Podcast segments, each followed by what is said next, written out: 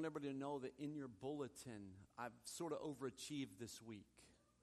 And so in your bulletin is note pages, fill in the blanks. So if some of you are like OCD, you're going to need to fill those out before you leave because you can't walk out with a blank on a piece of paper. I did it just for you. it's a change, right? That's a change. That's, that's a new thing. I, I just did it. Um, but change is something we're going to talk about. Change is something we love in other people.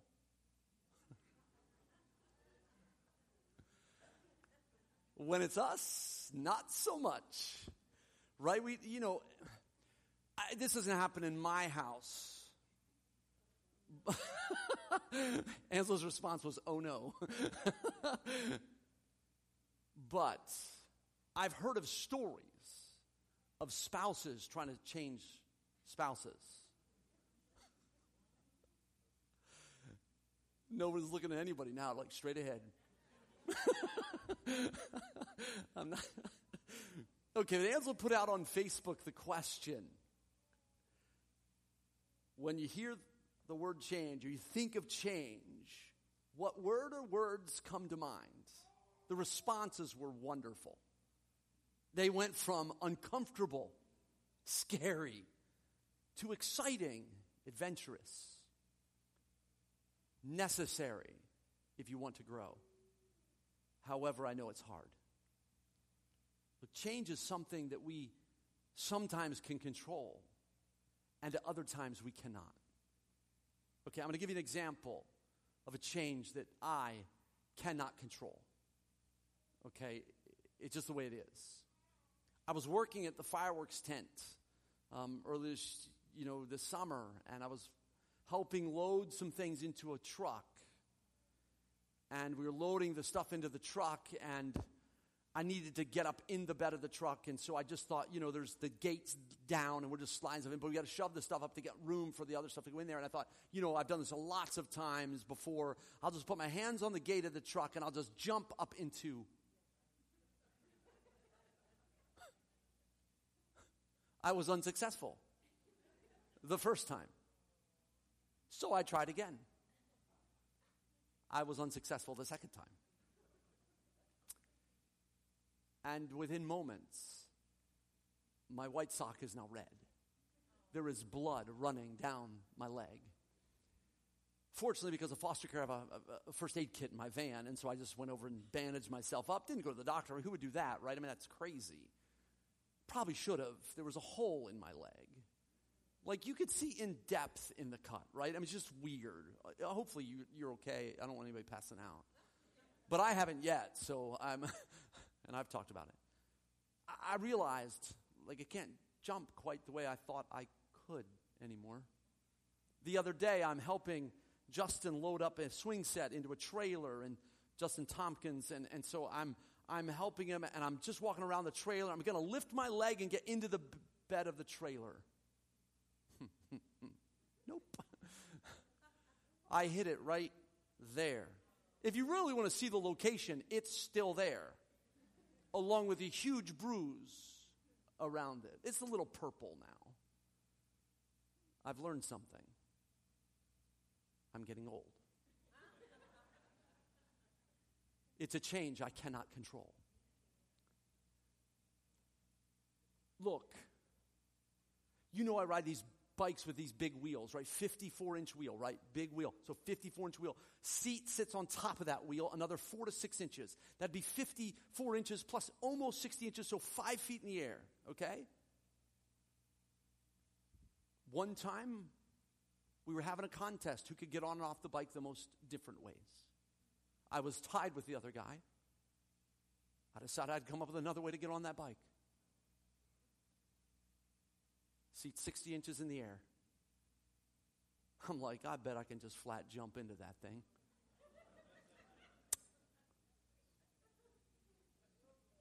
So I push the bike along, jump, sit on the seat, and ride away. I was 18 at the time. Now I couldn't make it into the bed of the truck. Because I'm old.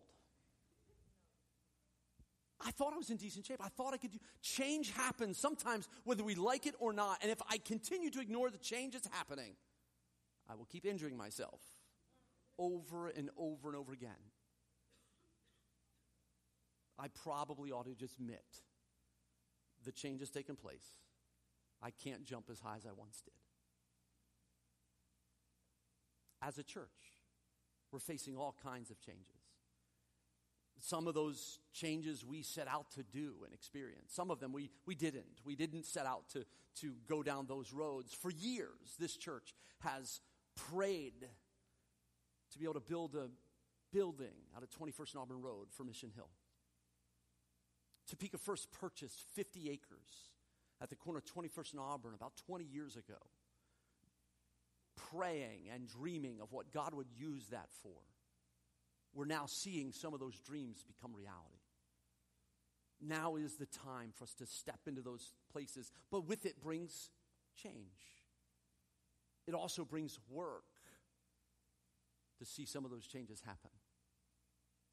It's going to demand sacrifice and work. We're also dealing with leadership changes, right? I, I get asked two questions regularly.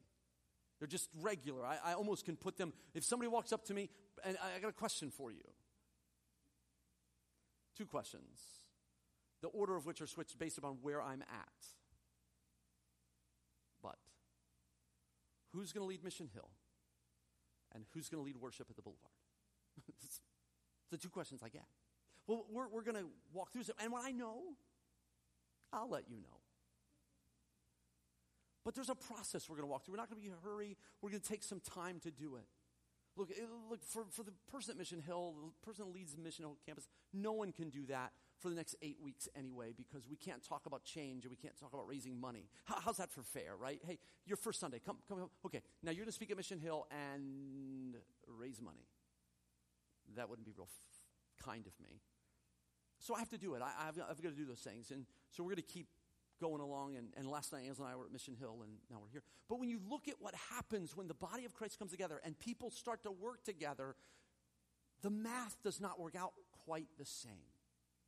See, one plus one plus one normally equals three, but in, in, in the kingdom of God, one plus one plus one, there's some exponential things that take place, and we don't know what the end result of that is. Because when we get together and we pull all that we have together, all of our resources, our skills, our talents, our abilities, and, and we, we have God at work in that moment, there's something bigger than what we could do on our own, or what collectively should be able to be done together happens. Because God is at work because there's teamwork, because there's, there's unity, there's, there's things going together, and, and change is one of those things. And when, when we get into this whole thing of, of, of leadership changes and all that, well, look, here's two principles I'm going to operate by in, in finding the next people. The first one is they need to be able to and be willing to pour out their lives into the lives of the people they're ministering to and the city in which they live. Look, it's the same requirement for every follower of Jesus. Our lives are not our own. We're to live our lives for other people. We're to live lives of sacrifice. Jesus gave us a quote that he spoke to his disciples that we often refer to greater love as no one than this, that he laid down his life for his friends. Look, we need leaders to lay down their lives for those around them. Uh, look, that's one of my goals in life is to lay down my life for the people around me. It may not be convenient, it may not be easy, but my goal is to lay my life down in service to the King for the growth of the kingdom. And I think that's what we all need to experience as followers of Jesus. We all need to get that place. It demands sacrifice, it demands work. So we're going to see some of those principles modeled through the life of Nehemiah. That's the interesting part is some of what I've just talked to you is actually a little bit of an introduction to the life of Nehemiah. And as we look at the life of Nehemiah, we're going to see that Nehemiah is a great example. And there's great lessons to be learned about change from his life. Change can be scary, but it can also be exciting. When you look at your life, when you consider your life, what changes do you face personally right now? Have you gone back to school after years of not being a student? Have you started a new career? Or are you considering a career change? Are you in a different stage of life that requires adapting to change? I had a conversation this week with someone that, and, and they were explaining to me that they had just taken their first child to college. They made it to the elevator and buried their head in the chest of their husband and started bawling. Another lady in the elevator looks over and goes, First one, huh?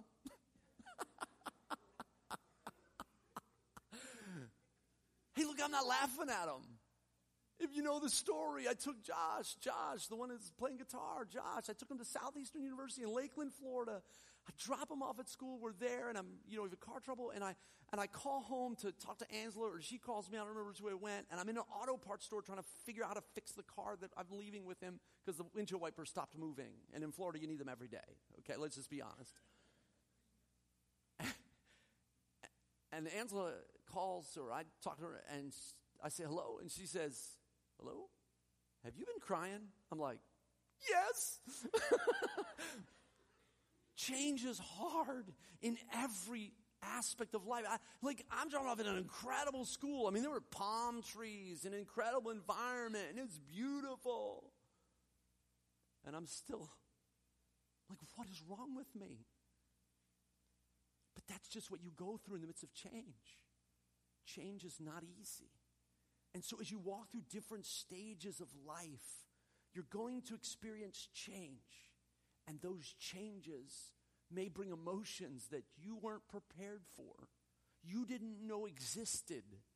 I never thought I could cry dropping a child off at school. I thought it was going to be like, fly, be free. you know, no, I'm in the auto parts store, store in tears. Pathetic. no matter where you find yourself, this message and this series will help you navigate the changes that you are facing or are going to face. So, the question to ask at this point is what do you do when change comes? What do you do when change comes? Run and hide or discover how to navigate through a new reality? Let's go to Nehemiah chapter 1 and we'll talk this through. We're going to start reading with Nehemiah 1, verse 1, and this is Nehemiah is going to get a report. And Nehemiah gets the report, and here it is Nehemiah 1, 1 through 3. These are the memoirs of Nehemiah, son of Hakaliah. In late autumn, in the month of Kislev, in the 20th year of King Artaxerxes' reign, I was at the fortress of Susa. Hananiah, one of my brothers, came to visit me with some other men who had just arrived from Judah. I asked them about the Jews who had returned there from captivity and about how things were going in Jerusalem. They said to me, Things are not going well for those who returned to the province of Judah. They are in great trouble and disgrace. The wall of Jerusalem has been torn down, and the gates have been destroyed by fire. Nehemiah gets the report. His brother comes and delivers an assessment of the situation, and it is bad. Have you ever asked a question and we're like, why did I ask that question? Because the answer you got wasn't what you wanted. Nehemiah asks his brother, How are things going for the people who have settled back in Jerusalem? And the answer is terrible.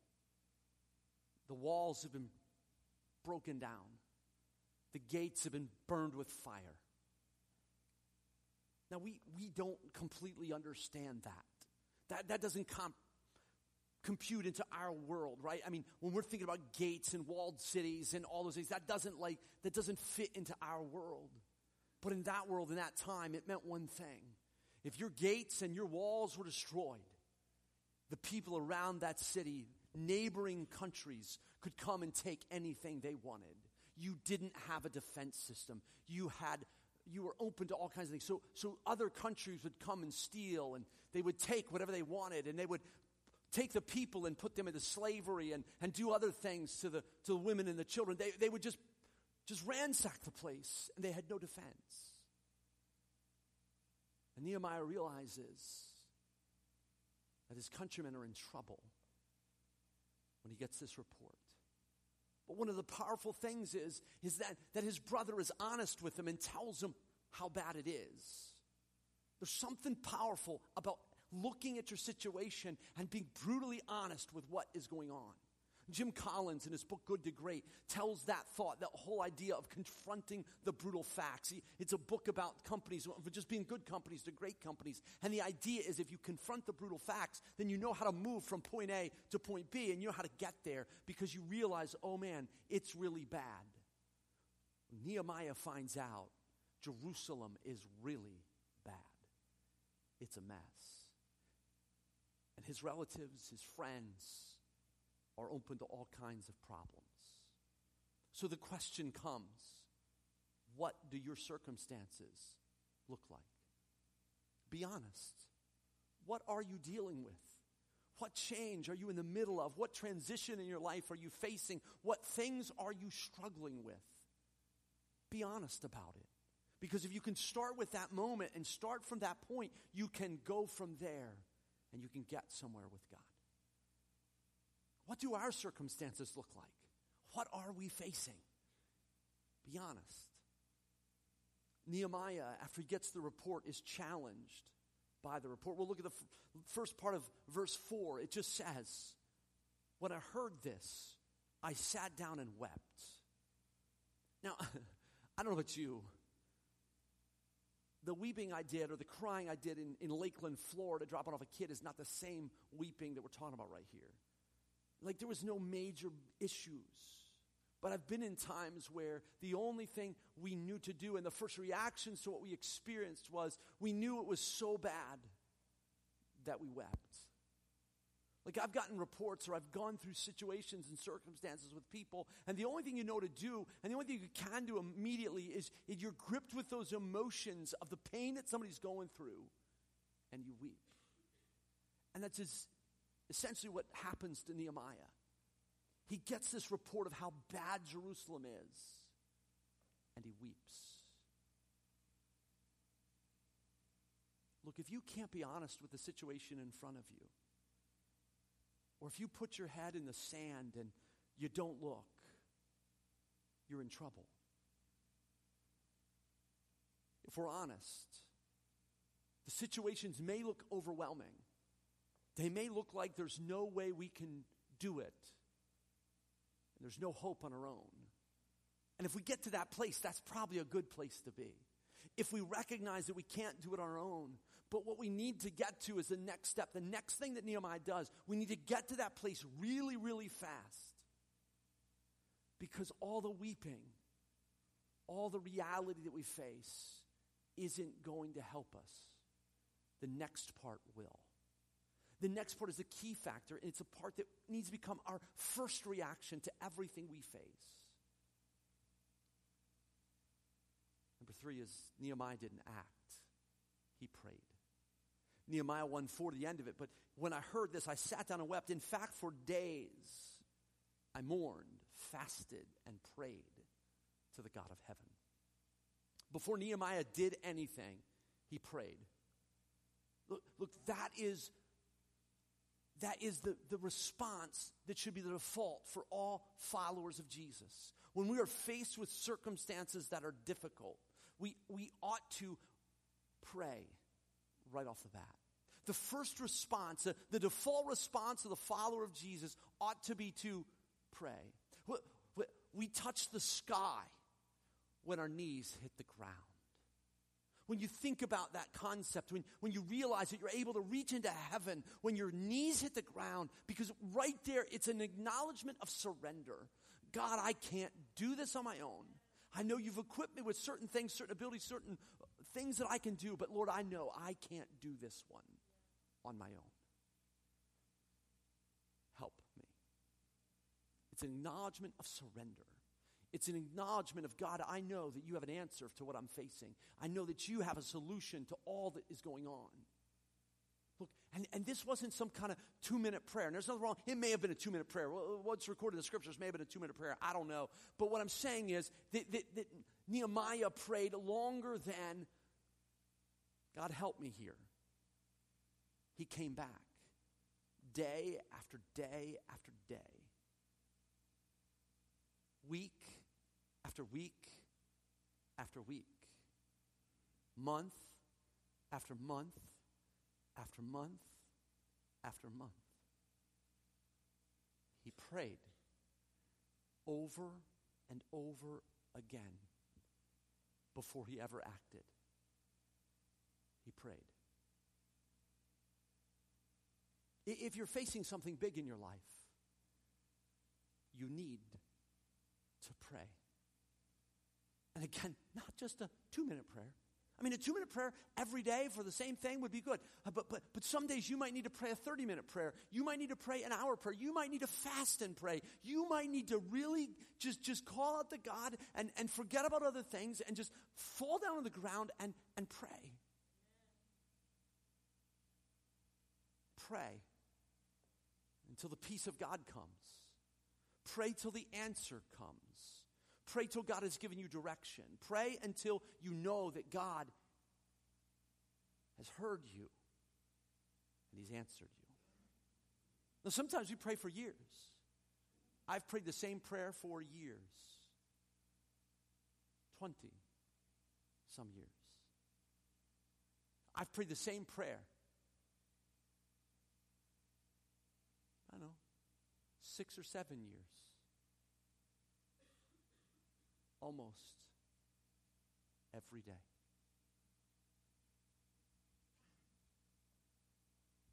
And I'm not going to quit praying that prayer until I see God's answer.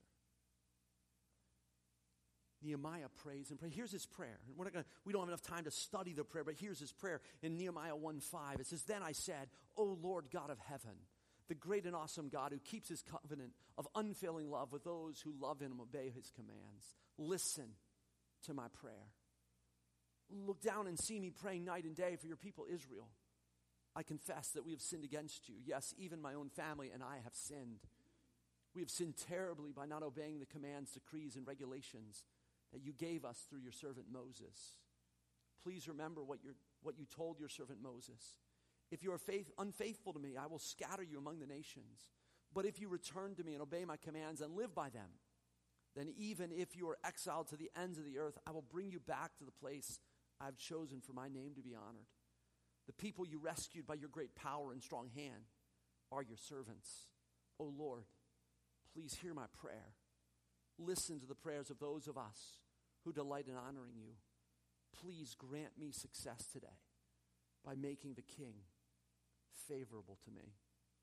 Put it in, into his heart to be kind to me. In those days, I was the king's cupbearer. Look, the power of prayer here is that one, Nehemiah knows God's promise to him. He knows God's promise to the nation of Israel. He, he knows the promise and he can, he can call out to God with that promise. And when you look at the scriptures, look, not every promise of the scriptures has been promised to us as a country or all those things. But, but in this case, it was, it was promised to the children of Israel. It was a promise that was there.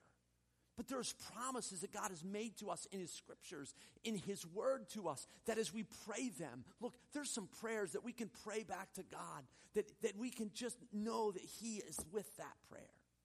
Look, when you're praying for an unsaved family member or an unsaved for somebody who doesn't know Christ, that's a prayer that I know God hears. There is no other answer but for God to work toward the solution for that prayer. Doesn't always mean it happens because people have choices. People do what they want to do. They make decisions to disregard God's pursuit of them but it's a prayer that God is answering. As you call out to God and you say, Lord, you've promised you would be with me no matter what I went through. You promised that you would be with us always, even to the end of the world or the end of the age. Lord, be with me now in the midst of what I'm facing. It's His promise to you. He's promised He would be with you. He's not going to leave you alone. There are times we want Him to, but He won't.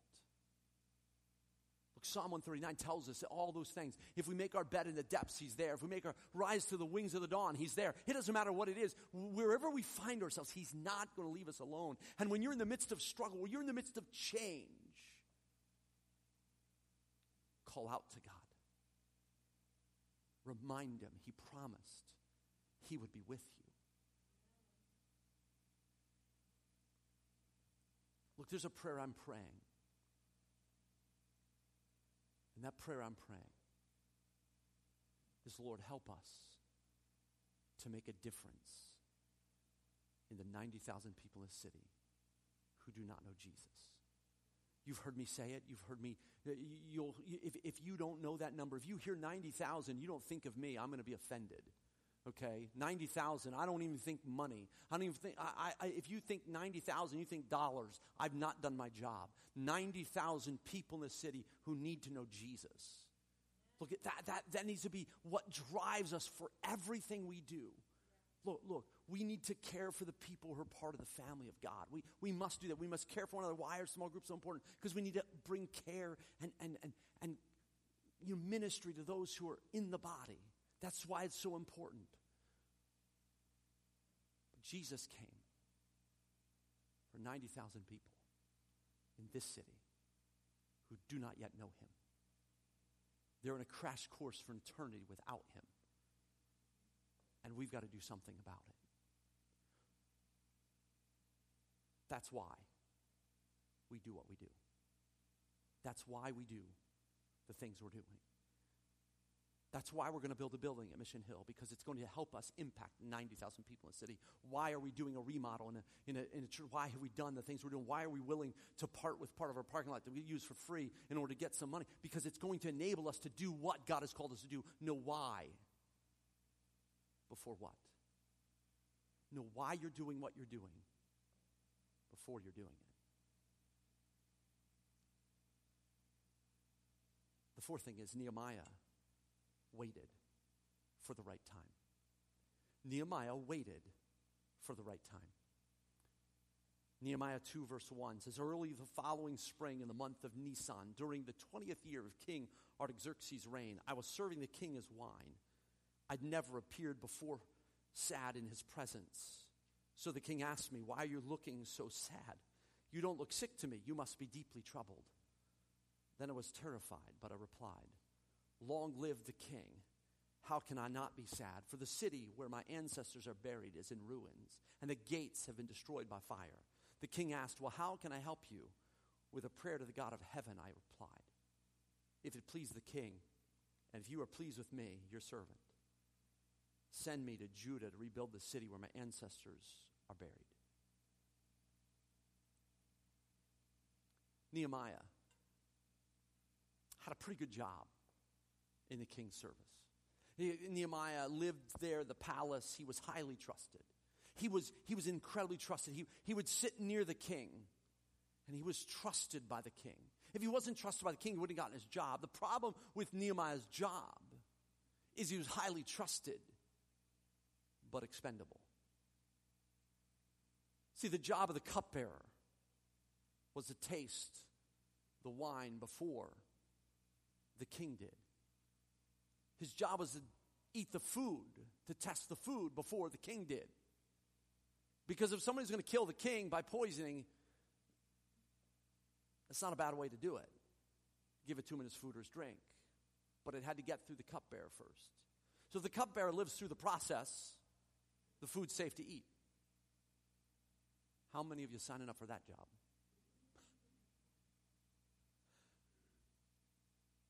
So the cupbearer has a huge responsibility. He's trusted.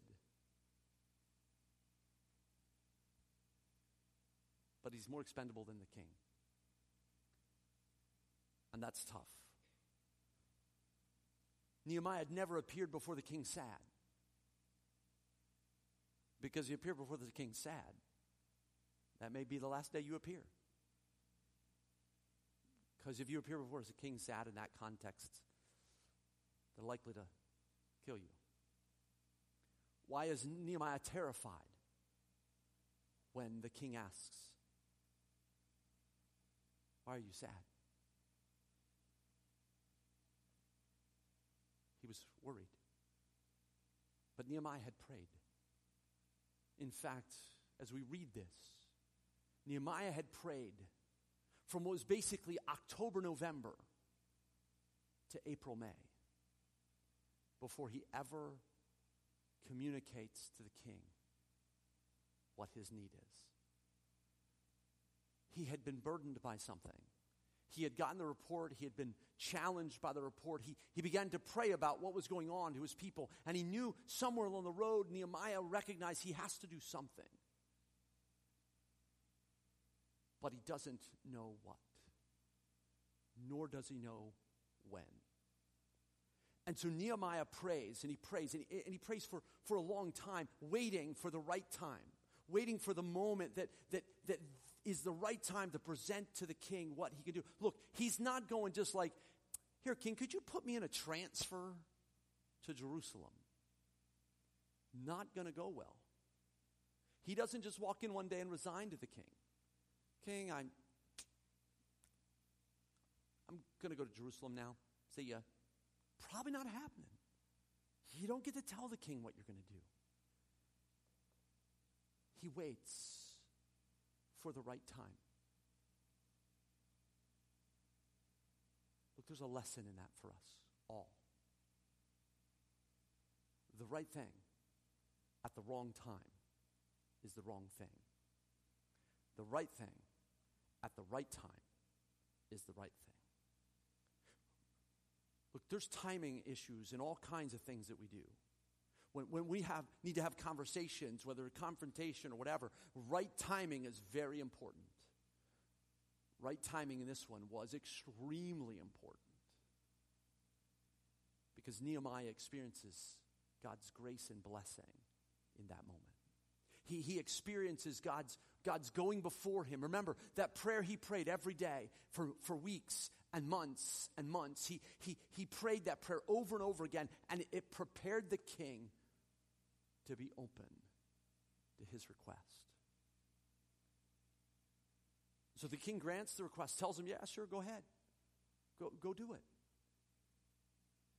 But Nehemiah doesn't stop there. Nehemiah is a, is a brilliant guy, and God has prepared the way for him. Look, I, I had this experience years ago. I was raising money for a project that uh, is similar to the one that I do here. Okay, my goal when I was in Illinois was to try and put a copy of the Bible into every kid's hands, junior high and high school students' hands uh, in the state of Illinois. I was raising money because I would go into public schools and I'd, I would do school assemblies, and we would do outreaches at night, and, and I was raising money for that. And, and I'd gotten connected up with a businessman in the Rock Island area, and he, he made um, landscape brick. Um, and friend and I went there to meet with him, and we were asking for some things. We were asking for a contribution, and specifically, I was asking for a video camera, about $3,000 video camera, and a computer that, again, was another three to, to $4,000. I was asking for about $7,000. When I asked the question and told the guy what I was using it for, and he was, he was very interested, um, he said, How much do you need? And told him, you know, for those things, I need about $7,000, $7,500. He goes, Here you go. I was like, should ask for more.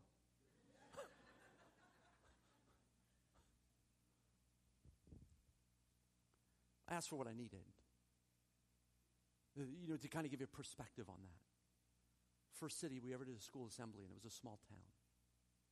We saw 14% of the school come to faith in one day. I'm not telling you that story because, oh, that's so great. No, that was a God prayer. That was a missional prayer. And God's provision came in the midst of that. Nehemiah, when he asks the king, and we'll talk about it more, when he asks the king, and he says, Sure. And then Nehemiah's like, well, while you're at it, would you throw in some wood for me from your, your, your forest? And would you help me get it there? And would you give me letters to make sure I have safe passage? And then the king is like, hey, well, you know, you probably need some horsemen and some chariots and people to protect you as you go. So, hey, I'll throw those in as well. Why? Because Nehemiah had prayed and he waited for the right time. Look, sometimes we are praying about things. And God speaks into our life at a certain point for a certain time. And He, and he speaks something into us. And we, we because we are, are Americans, most of us, we, we tend to think like today. Like God spoke, let's do it now because I can't wait. you mean I gotta wait three minutes for my coffee? What? I gotta wait for my lunch? Are you kidding me? This is supposed to be fast food. Waiting is not. So when we hear God speak to our life, we think now. We need to understand there's a right time for everything. And I don't know what all you're facing, I don't know what all you're going through, but the transitions and the changes or whatever you're, you're wandering through individually, God has time for that. He has times that he's, he's going to, you're going to watch when moments that you've been praying for are going to connect to a place and you're going to be like, that is it.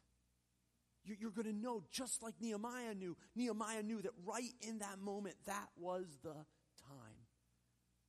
And yet he still prayed.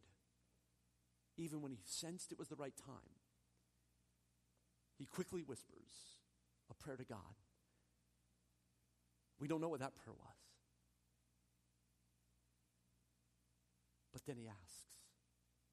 He steps into the moment that God has put before him. And, I, and I'm suggesting to you that as we walk through change in our lives, there is a perfect timing for the things we are experiencing. Look, everything we experience from the time that God speaks into our life or something that comes into our life and we begin praying for the answer is actually about the transformation that needs to take place in our lives, the preparation for the moment that we're going to step into. See, I can't give you like examples for everything you've gone through, but I just know that when God gives you something earlier in your life, that you begin praying and asking God for that, that at some point you're going to see it happen. But all of that wasn't wasted time. That was preparation for the moment in which you stepped into it. God is not crazy. He actually knows what he's doing. Again, he did create this place. He holds it all in its place with his word with his hand. Nehemiah understands that. And when we're in the midst of change, we need to understand that we need to understand that God has a perfect timing for our lives and the things that we're facing. He is going to bring his solution and his answer at the perfect time if we will trust him, if we will stay with him. We want him to lead us. We want the words of the scriptures to become true. The steps of a righteous man are ordered by the Lord. The steps of a righteous person are ordered by God. See, if we'll stay in his presence, he will order our steps and get us where we need to go. And as we start to veer off path, he will help bring us back to those places. Remember, He is the God who created everything. He's the one who can get us back on course when we are maybe veering off slightly, not intentionally, but He's going to help us. That's what Nehemiah understood. And as we walk through this whole thing, we're going to watch over the next few weeks, we're going to watch how Nehemiah trusts God through this. And he keeps focused on the change and the work that needs to be done. And he lets nothing knock him off course. So, in the midst of change, we need to evaluate what we're facing and be honest about it. Be open to being a part of the solution We can't expect others to do what we aren't willing to do. Pray. Ask God for help. Wait for God's timing. And then take action. God's timing doesn't mean He's going to do it all for us. We will have to take action. We'll have to do what He has called us to do. And we'll step into that. And it will be a great moment. Because again, it's His kingdom at work in this world. Let's pray. Lord, thank you for this morning. Thank you, God, for what you're doing in all of our lives. Lord, thank you for working in us and through us. Lord, I pray this morning that, Lord, whatever we find ourselves in the middle of, whether it's uh, corporate changes and things within our churches, or whether it be things in our lives individually, Lord, I pray that you would speak your peace and your help into people's lives. Lord, that whatever it is and whatever they're going through, they would recognize your presence in the midst of it. That they wouldn't run ahead, they would trust you, they would walk with you, and hear your voice leading them and guiding them. Lord, this morning, if there are people in this room who need to surrender give their lives to you and follow you. God, I pray that this would be the day. Lord, I pray that you would speak into people's lives. They would recognize that there's a God who loves them, cares for them, wants to help them, and walk with them through all that they go through. Lord, speak this morning. These closing moments, God, do what you want to do in our lives. In Jesus' name.